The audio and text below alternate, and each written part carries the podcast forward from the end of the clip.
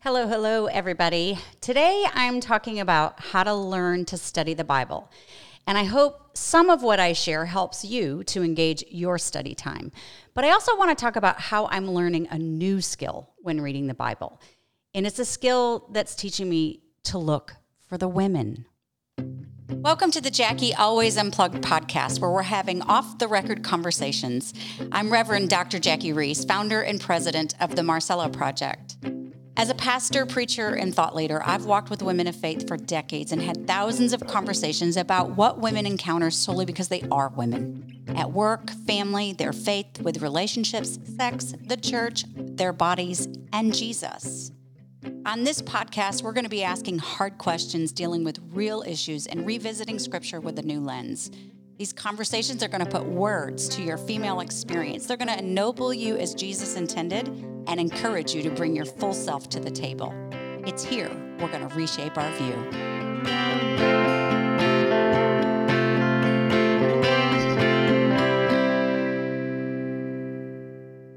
Welcome back. So, by now, you know I went to seminary, and that's where I learned how to study the Bible really well. There was a famous professor. His name was Dr. Howard Hendricks at Dallas Theological Seminary, and he is a guru in the field of learning how to study the Bible. And he taught us this particular method. It has like three prongs to it. You're to observe and interpret and then apply apply the scriptures. And any of you who have done Kay Arthur's studies, you you know this method because she uses it. And I use it to train women how to preach.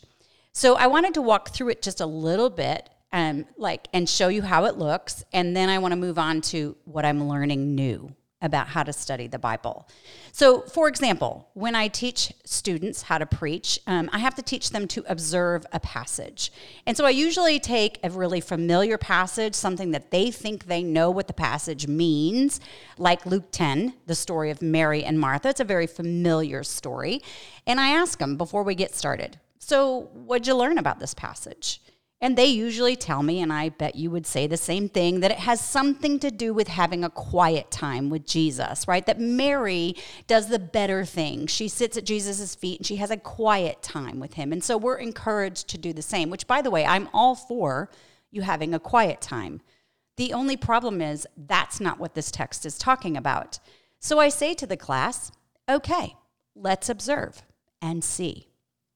And what we do is we just start asking a whole bunch of questions. That's how you observe. You're like a detective that starts asking and looking for all these clues. So I teach them to ask questions like Who's there? Where are they? What's happening? When is this taking place? What time frames do you see? How do they do what they're doing? We look for repeated words or a rare usage of a word, which means later you're going to have to look up what that word means. We look for comparisons and list. Paul loves lists. And I ask them to look for the tone of the text. You know, like what's going on? Do you sense in this text that people are excited? Is this a fearful text? Is it a sad text? Is it a text where there's an expectation, anticipation? So I ask them to tell me the atmosphere, the tone. I ask them to try to see it as a movie. What are the movements in this passage? If you had to lay out the scenes, this would be scene one and this would be scene two. And what are they doing in those scenes? And I have them write down all the information of everything they see. That's observation, which, by the way, they pay me for, and you're getting some of it for free. And then after we do observation, no, well, sorry, let me back up. The reason we do observation is because you start to see things you didn't see before. So when I ask them to uh, what the passage originally meant to them, what did they hear? And it was this quiet time with Jesus. Okay, now we've done some observation. Is it about having a quiet time with Jesus? And they have to say no. Why? Because if they slow down and actually observe who's in the passage, they find out the house is full of people. See, we read that story in black and white, very flat. And what we see is three people Mary, Martha, and Jesus. But there's way more people there than those three people. Like, we're pretty sure that Lazarus is there. That's the brother of Mary and Martha. And I know that because of John 1 11 tells me he's their brother. And he even tells me where their house is located. It's in Bethany, That's another observation, which means at some point I'm going to have to get out a map and figure out where Bethany is and why is that even mentioned. By the way, it's a suburb of Jerusalem. It's important. Right? So I have them get um, all this information. I say to them, okay, who's there? Well, there's Mary and Martha and Lazarus and Jesus. Right. What about his disciples? Was Jesus with the disciples? Well, yeah. Yeah. He walked around with how many disciples? Well, 12. That's exactly right. We only hear three when it's mentioned. Like if there's just three of them, the scripture tells us. Otherwise, there's at least 12. We know there's probably more than 12. The text often mentions just the men, but we know from Luke 8, 1 through 3, the women also traveled and dis- were disciples of Jesus, right? There's a bunch of women listed there. So we know, we, you know, we're probably talking more than 12, but let's just stick with 12, right? And now we have maybe some servants in the house, and I won't go into why. You'd have to listen to one of the podcasts I already did on Mary and Martha to find out why, but basically, they're probably wealthy. If you count how many people I've just named, there's at least 16 in the house. This is not your five o'clock in the morning quiet time with you and Jesus. So, see, observing helps us figure out things. It helps us see things that we didn't see before when we slow down and actually ask questions of the text. Once we finish observation, we have to move into interpretation. We have to understand what it means. What did it mean? And by the way, not to me yet. I can't ask, what does this mean to me? I'm going to get there. But before I can figure out what it means to me, I actually have to figure out what it meant to the original audience that heard it. How did they hear this passage? What did they understand? What did they know that I don't know because of their culture, right? There were things that weren't said because they already knew it. So, what did it mean to them, the original audience? And what did they do because of it? What was the expectation, the action that was required because they had heard it this way and understood it in a particular way? Now, to do interpretation, you usually have to go outside of that particular passage.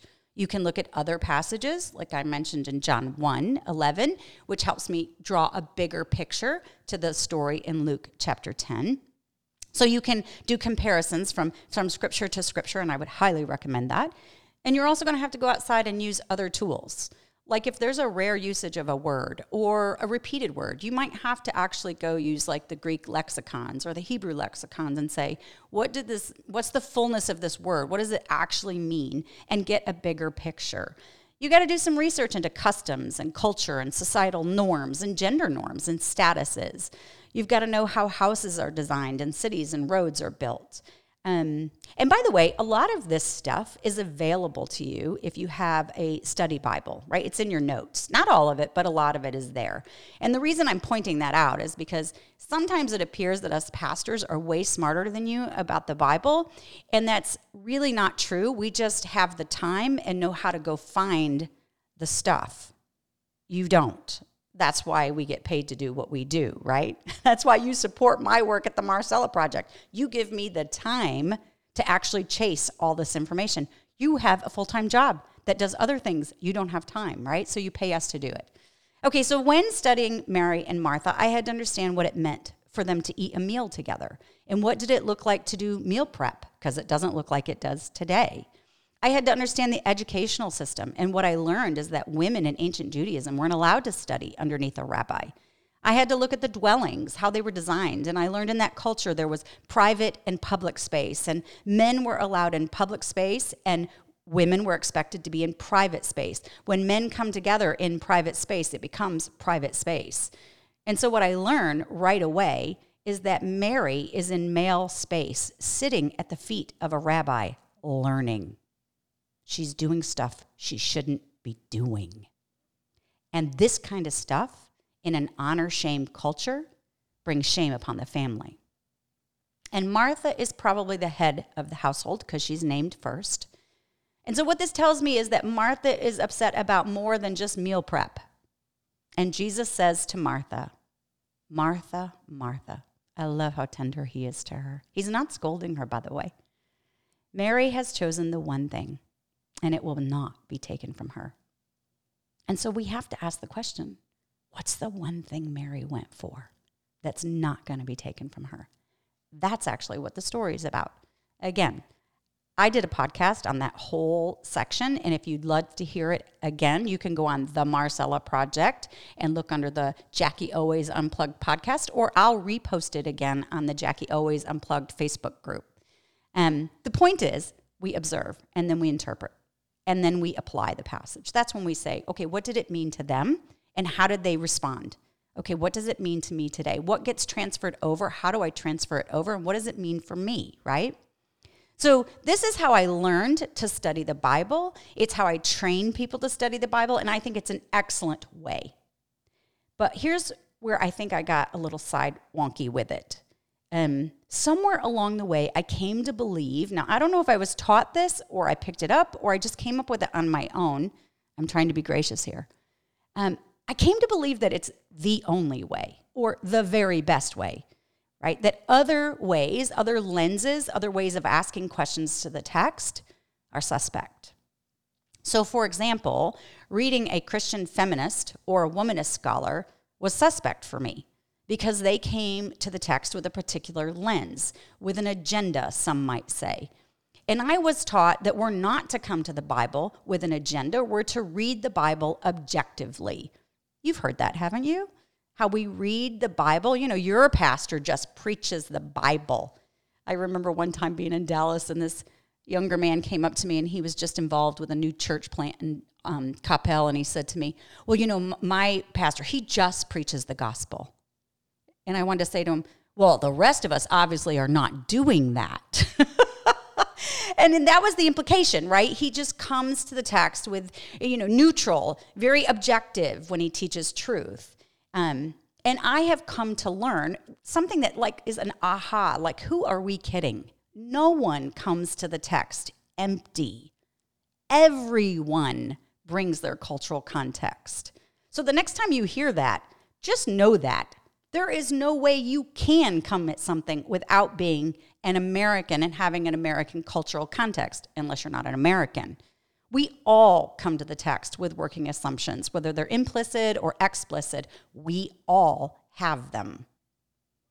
So I'm in seminary again, an evangelical seminary, might I add. All the seminaries I've gone to have been evangelical. And they have me reading Christian feminist and womanist scholars. And I continue to have to fight myself. I'm still hearing this inner voice like, beware, slippery slope, impure, impure. Have you ever had that happen to you? Now, I should probably pause and explain because some of you are going, Oh, I'm not okay with that word Christian feminist or womanist. And some of you don't even know what womanist means. And I get that because I actually didn't until about a year or two ago either. And when I share it with my friends, they look at me like, Huh? And I realize, Oh, need to give some definitions. Um, so, a Christian feminist acknowledges that the Bible was written in a patriarchal culture and has been interpreted through an androcentric perspective. That means a male perspective. And I should add, usually from a white Western descent male perspective. And that means one must try to peel back those layers of patriarchy in order to find the women. And I have studied the Bible for 30 years now. And I have to tell you, for most of it, I've missed the women. Like I just learned, I just learned, I just turned 56 like two days ago. I just learned at 56 that there are 111, 111 named females in the Old Testament. I had a, a, a megachurch pastor sitting in my house yesterday, and I told him that, and he goes, 111? And I'm like, yeah, 111. How many of you know any of those? Well, maybe you know five. 111. How many of you have heard 111 of them preached on? Yeah, so there are 111 named women in the Old Testament, and there's hundreds more who are unnamed. So think about that. There are unacknowledged women who make up the peoples of Israel. So when you hear Israel, right, we should be thinking half the population female. And when we read about the nations in whom they come in contact with, those are half population female. So the number of women and girls submerged under these storylines in the text are beyond counting. And that is just the Old Testament. What about the New Testament? Well, let me ask you, because this will help you see how we've been trained to see the text androcentric. Um, so, so think about the last time you've envisioned the, the story about the Last Supper. We usually read it around Christmas, right? When you have that picture in your mind, what do you see? Because if we're really honest, most of the famous paintings depict men, the 12 disciples, and Jesus. But the women were there. The women were there. But when we hear that story, we don't find the women there. And what about the last time you heard Jesus, the story about Jesus telling the disciples about the sower and the seed? You know that parable in, in Luke, uh, I think it's Luke 8, yes. And, and it's Luke 8 4, in fact. Um, do you picture the women listening to him tell that story too? So when you see him telling his disciples, do you just see the 12 men? Or are the women there too? I'm guessing you don't see the women any more than I did, but they're there. Just read Luke 10. I'm sorry, Luke 8, 1 through 3. Luke lists a bunch of women disciples traveling with Jesus and the 12. And what about when we read Paul, particularly when the translators use the word brother, right? He usually does a greeting, like um, he says, Brothers, I do not consider that I have made it my own. And that's in one of the verses. And the translator chose the word brother because he expected his audience to understand that brother also included the women. So Paul was actually speaking to brothers and sisters. But often, depending on the translation, we pick up the word brother and we don't see the women in there. And so, what a Christian feminist scholar does is she looks for the women. She purposely, or he purposely promotes and celebrates the worth of women in the scripture. Okay, so that's uh, Christian feminist. By the way, there's a broad range of that, but I'm just giving you a simple term. Now, womanist scholarship, what is that? Great question. That emerged as a corrective to the early feminist theologians, which these feminist, theo- feminist theology was written by white feminist, mostly women like me. And those women did not address, us women did not address the impact of race on women's lives or take into account the realities that faced black women within the United States. And so, Wil Gafney, you've heard me mention her just recently, is a womanist scholar. I've mentioned her. i am reading her book called The Womanist Midrash. And here's a few questions she's teaching me to ask the text that I had never learned before, and I used to be suspect of. Questions like Where are the women and girls? And what are they doing? And what are their names? When women or other marginalized characters speak and act, whose interest are they serving? And here's what I love what are the power dynamics in the narrative? What are the ethical implications of the text when read from the perspective of the dominant characters? And then what are the ethical implications of previously, especially traditional readings of the text for Black women?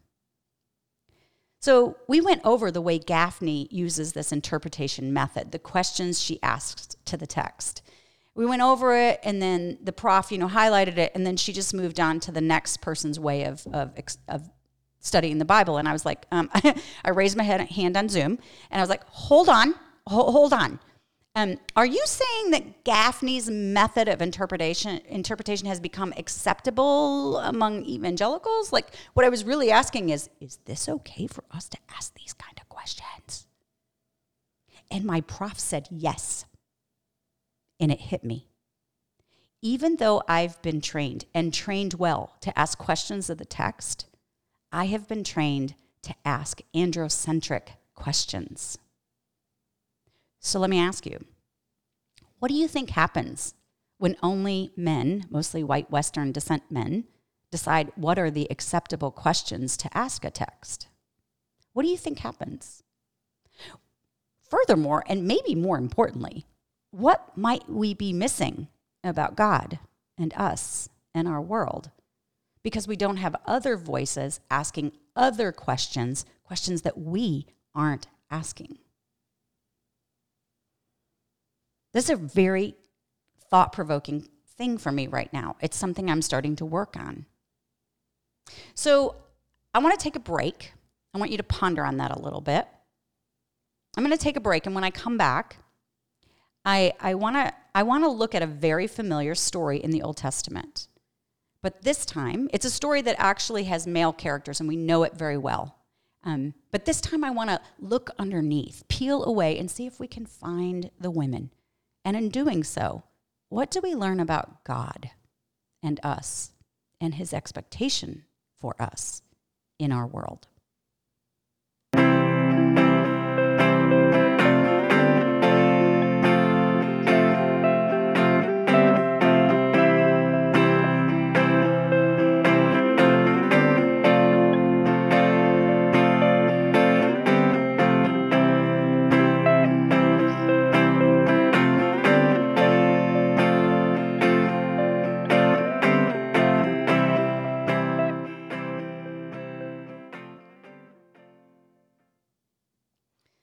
All right, so here we go. We're going to go back to a familiar story. Um, it's the Exodus story. I think you know it well.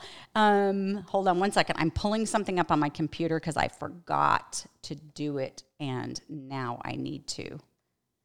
Aren't you glad you're going to wait just two seconds? And I'm such a speed demon on my computer. Okay, I got it. Here we go. So we're going to talk about the Exodus. You know it. It's in the Old Testament. It's where the Israelites are enslaved in Egypt and God brings on the plagues. And the Pharaoh says, Get out of here. And then the water parts. I'm summarizing. And we've been trained to listen to that story in a way that accentuates the men, right? We, we, we see the characters in the story, and we see God, who is neither male nor female, and then we see Pharaoh, and then we see Moses, right? Moses is the great deliverer. But what happens if we peel that back and we actually pause and slow down and look for the women? Now, I probably need to tell you that the Exodus story, the theme of Exodus is deliverance, God's deliverance of his people who are in oppression. And we could say that it's the gospel story for the Jews. And in many ways, I would say it's their liturgy because they tell it and retell it and tell it again to every generation. That's liturgy. And Exodus 1 um, opens up with a genealogy, a list of men. And the intention there is that to help us readers, to help the hearers catch up to speed with the connection. Like, how did the Israelites end up in Egypt? That's what that author is trying to tell us. Okay, here's how this story happened. How and why are the Hebrews there? And then we have verses 6 through 10. And in that, we have a conflict. And the Pharaoh perceives a threat because the Israelites seem to have too many babies. And that's what I wanted to pull up and read too because I forgot to pull over my Bible. So here we go. I'm going to read it from, I'm so hip, I'm reading it from the computer. It says, Now Joseph and all his brothers and all that generation died. Take note of that. But the Israelites were exceedingly fruitful they multiplied greatly, increased in numbers, and became so numerous that the land was filled with them. And then a new king, to whom Joseph meant nothing, came to power in Egypt. Look, he said to his people, the Israelites have come far too numerous for us. Come, we must deal shrewdly with them, or they will become even more numerous. And if war breaks out, they will join our enemies and fight against us and leave the country. So there's the conflict. Joseph is dead, and there's a new king in town who has no personal connection to the Hebrews. And this is important.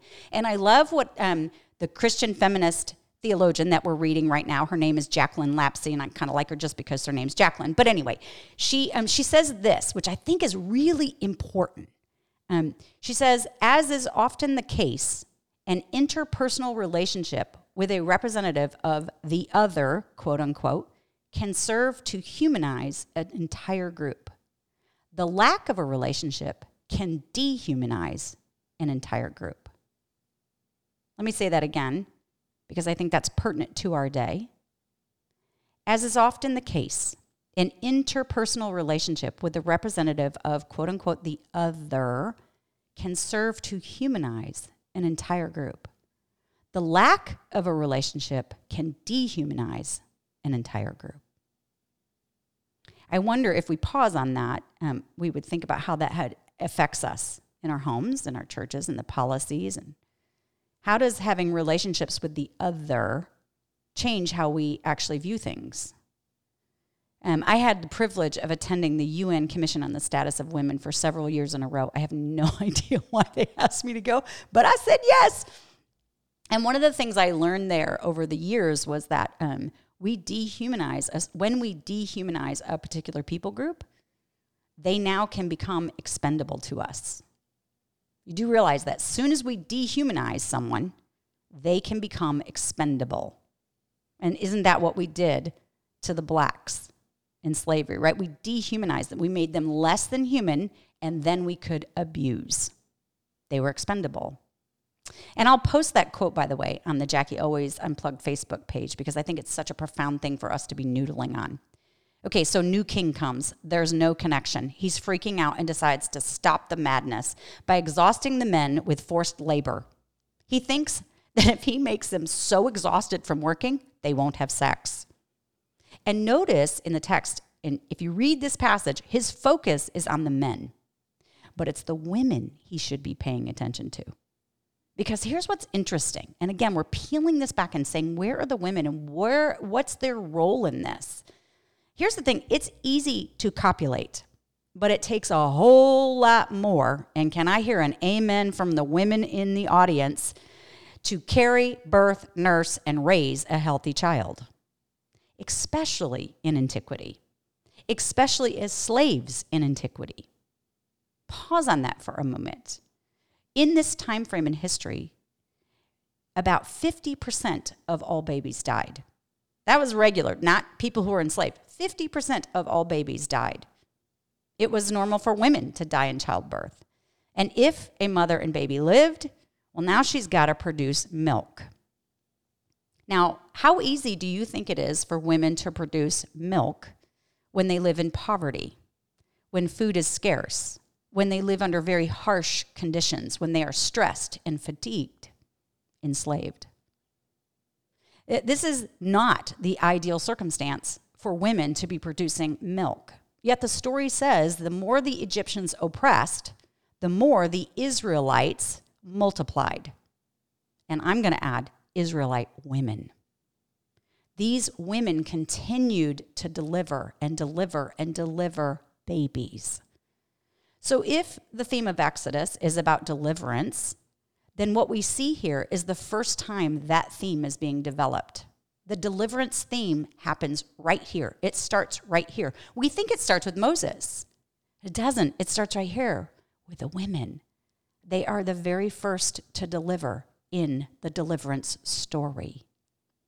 And this makes Pharaoh madder than hell, and he decides he's going to have his, these midwives kill the baby boys upon delivery. And again, he's focused on the boys, right? He thinks if he kills the boys, then the ethnic identity, which is passed through the father, will die off. But again, think about this. It's not very logical because eliminating the girls makes more sense. Fewer girls can bear fewer babies, a fewer men can father a lot of babies.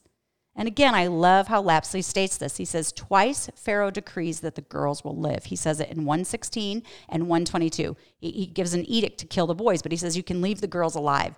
And in doing so, he himself intensifies the very power, woman's power, that becomes his undoing in the end. So we have Shiphrah and Puah these are the two midwives. I'm going to call them by name because we don't have a lot of women who are named. So when they are, let's call them out. Even if we slaughter their name, who cares? Let's say their name. They are asked to kill on birth, but the text says they feared God more than Pharaoh, the most powerful man in the world. Now let's not move through that too quickly. I've heard it often said that men are naturally designed to be courageous and brave and protect. Right? Isn't that what we say about men? But who's being courageous and protecting here? Seriously. Is that a, a masculine characteristic? Or is it a human characteristic some of us have and some of us don't? What kind of courage does it take to stand up to the most powerful man in the world? Well, let me ask you have you ever been in a situation where someone of a third of authority over you has asked you to do something that goes against your faith, or if you're not a believer, your ethic, you know, an ethic standard or a line that you have, you know? How hard was that? It's hard, it's scary, it's risky. And by the way, they probably didn't have the power to kill you on the spot like Pharaoh did. So these women, they deserve our pause. They deserve for us to sit with them and hang with them a little bit before we move on to Moses, the big actor in the story, right? They don't do it. And so Pharaoh calls them into his chambers and he says, I need you to give an account. And they lie. They, they tell him that the Hebrew women are more vigorous, they say, in giving birth, which is kind of true, but they're also playing on his prejudice. See, he sees these women as less human. They're kind of savages. And so he buys it and he lets the midwives go. And what I love about peeling back the story is looking for the women is that we find that women are the first to deliver in this book, a book about God's deliverance. Right? We think it starts with Moses, and I'm reminding you, no, no, starts right here with the women. They act to preserve life in the face of overwhelming threats of violence at enormous risk to themselves and by means of cunning and deception. Buckling a male dominated system, they risk their lives for the sake of life. But there's something more being revealed here because in most of these stories, we find that uh, the women to be in opposing groups. The midwives are most likely, and it's up for debate, they're most likely Egyptian women. And if that's true, then what we see here is we have free Egyptian women collaborating with enslaved Hebrew women to save the most vulnerable in society. Sit with that for a moment because I actually think that's a theme God's trying to show us if we will peel back the story and look closely at the women. We see this pattern with the women in the Exodus 1 through 6 stories before we really hit Moses' story. We see this pattern. We see it here with the midwives, and then we see it again with Miriam and the Pharaoh's daughter, and, and, and then again later in Exodus 12. In Exodus 12 is when they're on their way out of Egypt, and the Egyptian women hand over their clothing and articles of silver to the Hebrew women before they head out. So again, there's this pattern of women crossing over gender and ethnicity and class to liberate the oppressed. It's a theme that we see if we will peel back and look at the women. So, Miriam and the Pharaoh's daughter, you remember that story, right? The Pharaoh says, okay, you can't kill them upon delivery, then let's throw them in the river after delivery. And this is where Moses comes into the story. He's born, and his mother, Jochebed, defies the Pharaoh's edict. She hides her son for three months, and then she can't hide him any longer, so she gets creative. She kind of does what the Pharaoh commanded, kind of. I mean, she makes a basket and quote unquote throws her son in the river, and then Pharaoh's daughter finds him and she takes him in. And I've never considered this before, but slowing down and observing the women, I, I had to reckon the fact that here is this powerful princess and she's defying her father's edict the most powerful man in the world, might I add. See, she knew he was a Hebrew boy. And I think he knew it too, right? So she knew her father said, kill him, but she doesn't. Did Pharaoh ever notice that Moses was Hebrew? I mean, did he know? Maybe he had multiple wives and multiple palaces. I suspect this is true. And he hadn't been around this princess daughter for a while. And she, you know, he got old enough where she could hide his, I don't know. But what we see is an Egyptian woman collaborating with a Hebrew woman, right? In Exodus 2:17, Moses' sister Miriam approaches the Pharaoh's daughter, which was extremely brave of her. Here we go again, courageous and protection happening. And um, she suggests that she gets a wet nurse to feed the baby. And then, of course, you all know she brings the baby back to her mama, and mama gets to nurse her son. So, again, this book of Exodus, which is about God's deliverance. And we have Miriam and Pharaoh's daughter. We have an enslaved Hebrew woman and a freed Egyptian princess conspiring together to save the most vulnerable in their society.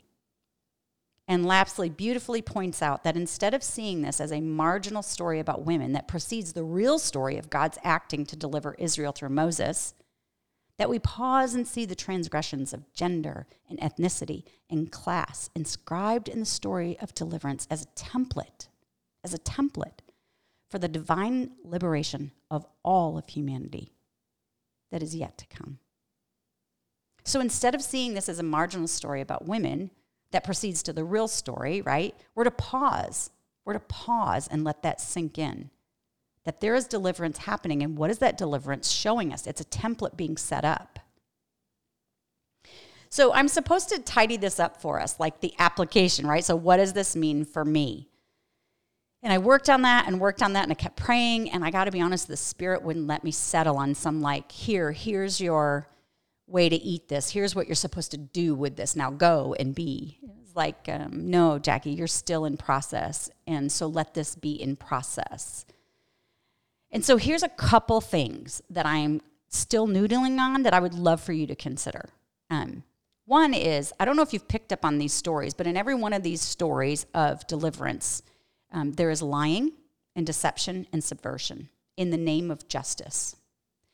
And I want to point that out there first and foremost that women are not naturally deceptive. This is not a story where we go, see, women are just conniving. No. Um, these are stories where women are having to use these methods in order to save lives.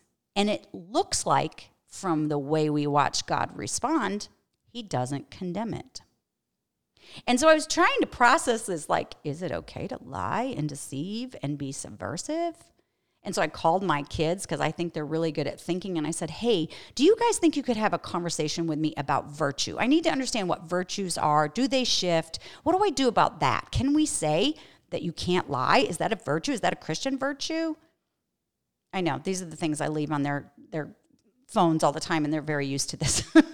oh, mom's calling again. What I do know about this is it teaches me to be very careful about what I say about God, right? Like, I want the Sunday school version lying is bad. God says we shouldn't do it. And the truth is, it's a, a yes and no if we actually look at all the text and peel them back.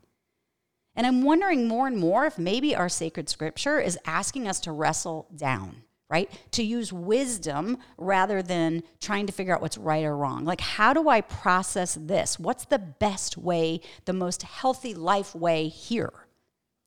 Maybe the text is teaching me to live in complexity and nuance rather than boiling down to a Sunday school proposition. It's easier when you give me a proposition, it's harder to have to figure out how wisdom applies to this. It's something I'm working on and thinking through more and more. Another thing I take away from these stories is they force me to acknowledge that God is about way more than my individual freedom. That at times, like the Jews, and, and, you know, I think they thought, oh, this Exodus is about Jewish people, one particular people group being released. Yes, if we only look at Moses and beyond. But what we see if we look quicker and earlier in the text, the template, the four chapters one through four and even chapter six is we actually see the ethic of, of deliverance being developed and it requires that we cross gender lines and class lines and ethnicity and race and collaborate together for the freedom of the marginalized and the vulnerable in our society. And that's very convicting i have to be honest. I had to ask myself how am i doing with that? Like am i willing to risk like these women risked stepping across those lines you know, ethnicity, race, gender, class? Am I? How am I doing that? See, like these passages actually have something to say about how we view immigration and Black Lives Matter and poverty and domestic violence in the United States. The sacred scripture still speaks to where we are today. And lastly, and this is where I'll end with how can I train my eye to stop when I see a name or unnamed woman in the text? What questions might I need to be asking in order to see these women? This is why I'm reading scholars like Gafney and Lapsley. Um, they may not have been accepted in my previous seminary degrees, but what I am finding out now at 56 years old is that their voices and others like them are absolutely necessary if I'm going to find the women. And more importantly, and this is what I think is more important, in order for me to see the fullness of who my God is and whom He loves and what He's expecting me to do about it. So, thanks for listening. I want you to know I'm really grateful for you. If this podcast has been helpful to you, would you be willing to subscribe? Would you be willing to pass it on to another who might need to hear? And this week, when you open up your Bibles, would you look for the women?